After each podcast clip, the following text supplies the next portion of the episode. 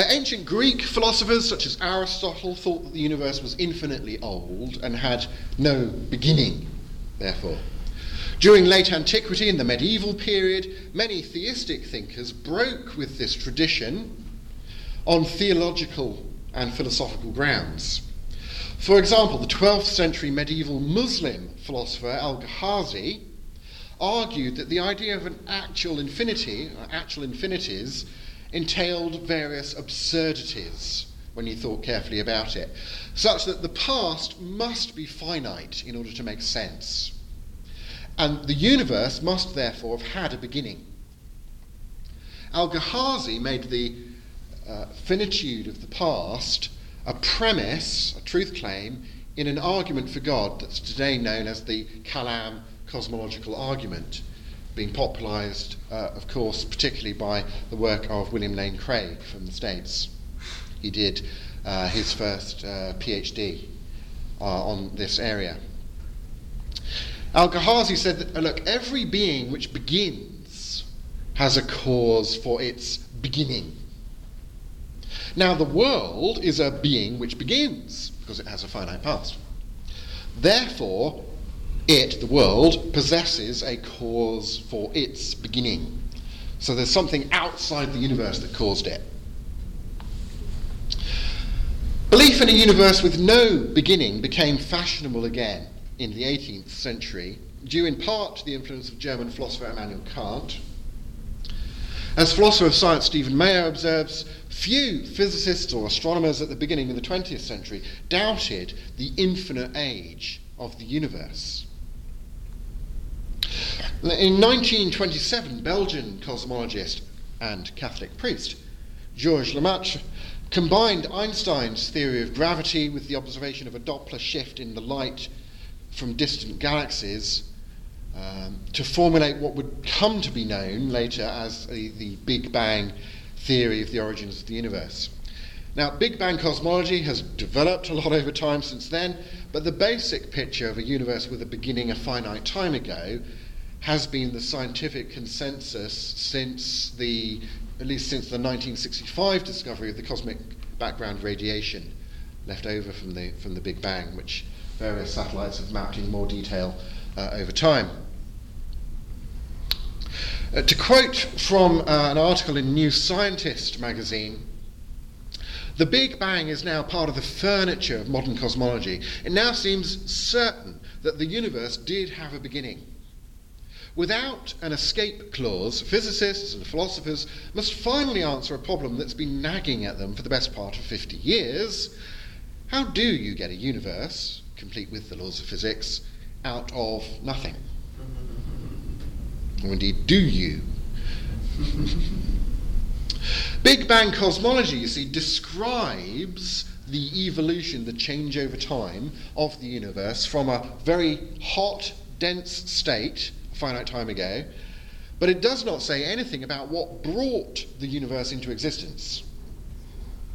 Big Bang cosmology offers a description of the cosmic past as being finite. It doesn't offer an explanation of that finite cosmic past.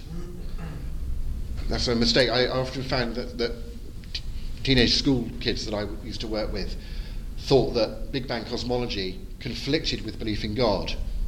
And so I don't believe in God because the Big Bang explains where we all came from. And so no, the Big Bang's not an, not an explanation, it's a description. It's a description that itself may or may not need an explanation. That's a kind of philosophical question here. So, as atheist philosopher Bradley Monton, who we quoted before, says, if the universe had a beginning, then that lends support to the Kalam cosmological argument. And this is what Bill Craig did um, in the in the 70s, I think it was, because Big Bang cosmology was coming to a main line, and he recognised there's this ancient philosophical tradition of arguing about the finitude of the past, uh, but now we have seem to have an empirical scientific argument for the same thing. That would be interesting to investigate that, that overlap there. So, atheist Nobel laureate in physics Steven Weinberg says uh, the Big Bang Theory is as certain as anything in science. I suppose nothing in science is ever mathematically certain, like 2 plus 2 equals 4, but it's the kind of certainty that simply makes it not worthwhile considering alternatives. Atheist cosmologist Alexander Vilenkin uh, said, All the evidence we have says that the universe had a beginning. He says the answer to the question, Did the universe have a beginning? is it probably did. We have no viable models of an eternal universe. So we can make that our first premise, truth claim, in an argument, like Al-Ghazali, but I'm going to put, you know, here's how I'd put a spin on it. Premise one, there was probably a first physical event. Premise two, every physical event has at least one cause outside of itself. Now, if those two claims are both true, it, it, it follows that you can draw a certain conclusion from here. But I want to argue for premise two, because Big Bang cosmology would do for premise one, but premise two, why believe this? Well, one, anything contingent or dependent has at least one cause outside of itself. Physical events are, by their nature, contingent, they don't have to exist, and dependent. Therefore, every physical event has at least one cause outside of itself, which is our premise two. So, if we got one and two, we can draw this conclusion. Therefore, there was probably a first physical event with at least one cause outside of itself. Now we can push a little bit further, if we like. We can change that conclusion into just rename that premise three, add a new premise. We're like chaining our little syllogistic units of argumentation together like a daisy chain.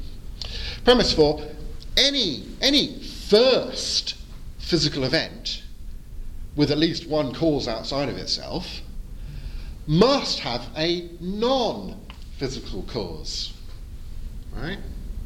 Because causes are either physical or not. There's not really any other option there, right? From which it would follow, new conclusion follows, that therefore there was probably a first physical event with a non physical cause. So, if this is correct, that sinks naturalism and materialism as a worldview, what materialism and, and something outside of the universe that caused the universe, and this would be very uncomfortable for a naturalistic worldview. Uh, and you can start asking questions about, well, what kind of thing would that have to, uh, to be? Um, at the very least, you're getting close to a chunk of what theism believes. Um, let me give you this kind of more concrete illustration, which I like doing. Suppose I ask you to loan me a book uh, and you say, I don't have a copy right now, but I'll ask my friend to lend me his copy, and then I'll lend it to you. Uh, but suppose your friend says the same thing to you, and so on, and so on, and so on. Two things are clear. First, if this process of asking to borrow the book, this is an analogy for being caused to exist, getting existence from something outside of yourself. If the process of asking to borrow the book goes on ad infinitum, I'll never get the book. Second, if I get the book, then the process that led to me getting it can't have gone on ad infinitum. Somewhere down the line of requests to borrow the book, to get existence, as it were, someone had the book without having to borrow it.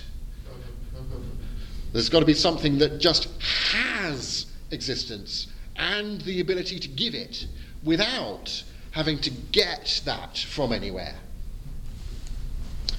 Likewise, argues philosopher Richard Purtill, consider any contingent or dependent reality, such as a physical event, including any first physical event, says the same two principles apply. If the process of everything getting its existence from something else went on to infinity, then the thing in question would never have existence. And if the thing has existence, then the process hasn't gone on to infinity. There was something that had existence without having to receive it from something else. And you combine that with the argument we've already given, and you're, you're increasing the, the kind of photo fit description of the culprit, as it were. So, as philosopher Dallas Willard famously argued in a famous paper of his, said the dependent character of all physical states, together with the completeness, the completeness of the series of dependencies that underlie the existence of any given physical state, including first one, logically implies at least one self existent and therefore non physical state of being. But we've already argued in the, the Kalam argument there that the, the physical universe probably has a f- non physical cause outside of itself. And so we can say a non physical cause, again, on pain of infinite regress, a non physical cause that is self existent in, in that sense. This is at least part of the puzzle of existence. A self existent, i.e., independent, and therefore non physical state of being that caused the existence of the physical universe is a good slice of what theists mean by God. But you see how we've gone from a, a, a premise, a truth claim that's warranted by a scientific theory and combined that with philosophical claims about the nature of causality and so on to lead to a philosophical conclusion. So again, it's showing this idea just science and theology and never the twain shall meet. Actually, you can have you can have premises and philosophical arguments for God, where some of the bits of that argument, some of the premises of those arguments, can be warranted by scientific theories.